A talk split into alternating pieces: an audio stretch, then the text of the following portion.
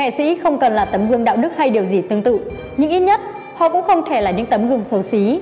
Hãy cùng chúng tôi bàn về câu chuyện của Hoa hậu chuyển giới Hương Giang trong thời gian gần đây. Trong khi sự nghiệp của người đẹp gốc Hà Nội đang thăng hoa, cô bỗng dưng gặp phải khủng hoảng truyền thông lớn chưa từng có.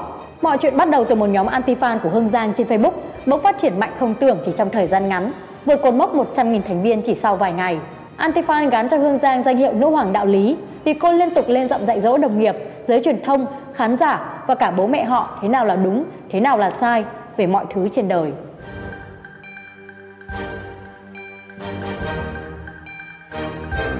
Sự việc Hương Giang có anti-fan không quá bất ngờ bởi vì bất cứ nghệ sĩ nào cũng có người yêu kẻ ghét. Tuy nhiên, điều đáng nói là Hương Giang trong những ngày gần đây bị anti-fan tẩy chay dữ dội bởi vì cách hành xử không khéo léo của cô với anti-fan. Từ sự việc của Hương Giang, không ít khán giả tò mò sao Việt bị anti-fan thì đến hành xử như thế nào để ồn ào không bị đẩy đi quá xa. Tất cả sẽ có trong bản tin của Việt Nam Plus News ngày hôm nay. Sự việc bắt nguồn từ một nhóm anti-fan của Hương Giang lập ra để bàn tán về những phát ngôn của cô. Họ cho rằng những ca sĩ chuyển giới này hay nói đạo lý, dạy đời và có những phát ngôn bất nhất. Trong cơn nóng giận, Hương Giang quy chụp tất cả anti-fan là những người xấu, những kẻ không thiện chí, những người chỉ chăm chăm dìm hàng. Thậm chí, nữ ca sĩ còn tìm đến nhà, chất vấn thẳng mặt một anti-fan để cho thấy cô quyết tâm bảo vệ tên tuổi ra sao. Do Hương Giang muốn quyết chiến, Antifan đã liên kết với nhau, dùng sức mạnh đám đông để tấn công các chương trình có nữ ca sĩ. Nhiều người cho rằng, giả như Hương Giang chỉ nên cảnh cáo những người thực sự bôi nhọ mình thì sự việc không bị đẩy đi quá xa. Trước sức ép từ Antifan, Hương Giang phải rút khỏi sự kiện và tuyên bố tạm dừng một số hoạt động nghệ thuật. Đây là lần đầu khán giả Việt thể hiện rõ quyền lực ngầm của họ.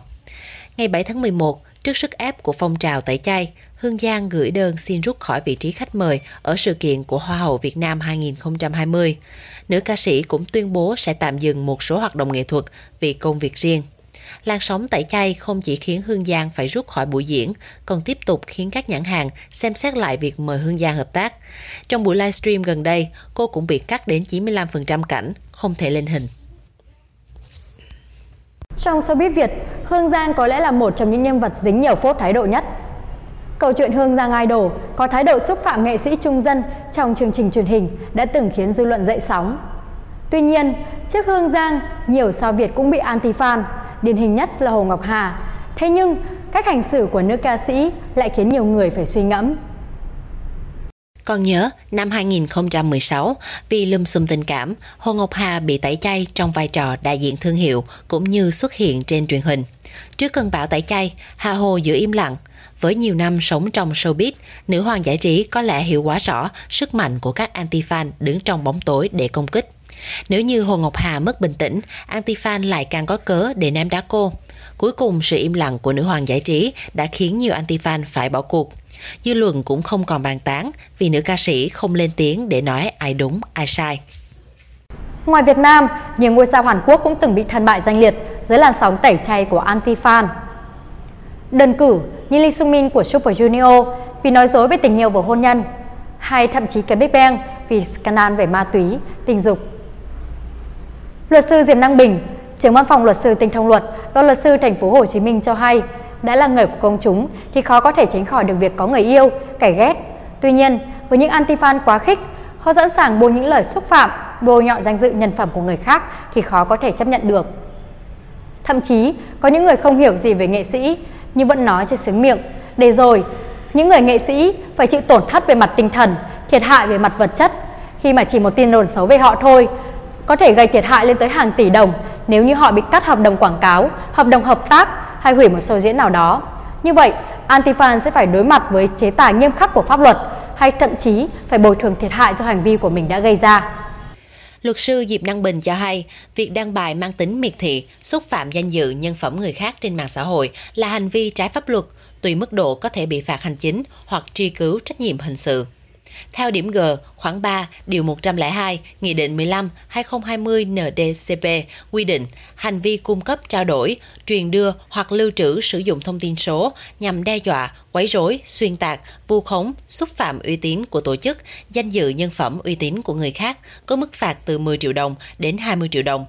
Về trách nhiệm hình sự, các đối tượng trực tiếp thực hiện hành vi hoặc người chỉ đạo đằng sau có thể bị truy cứu trách nhiệm hình sự về tội làm nhục người khác theo Điều 155 hoặc tội vu khống được quy định tại Điều 156 Bộ Luật Hình sự năm 2015.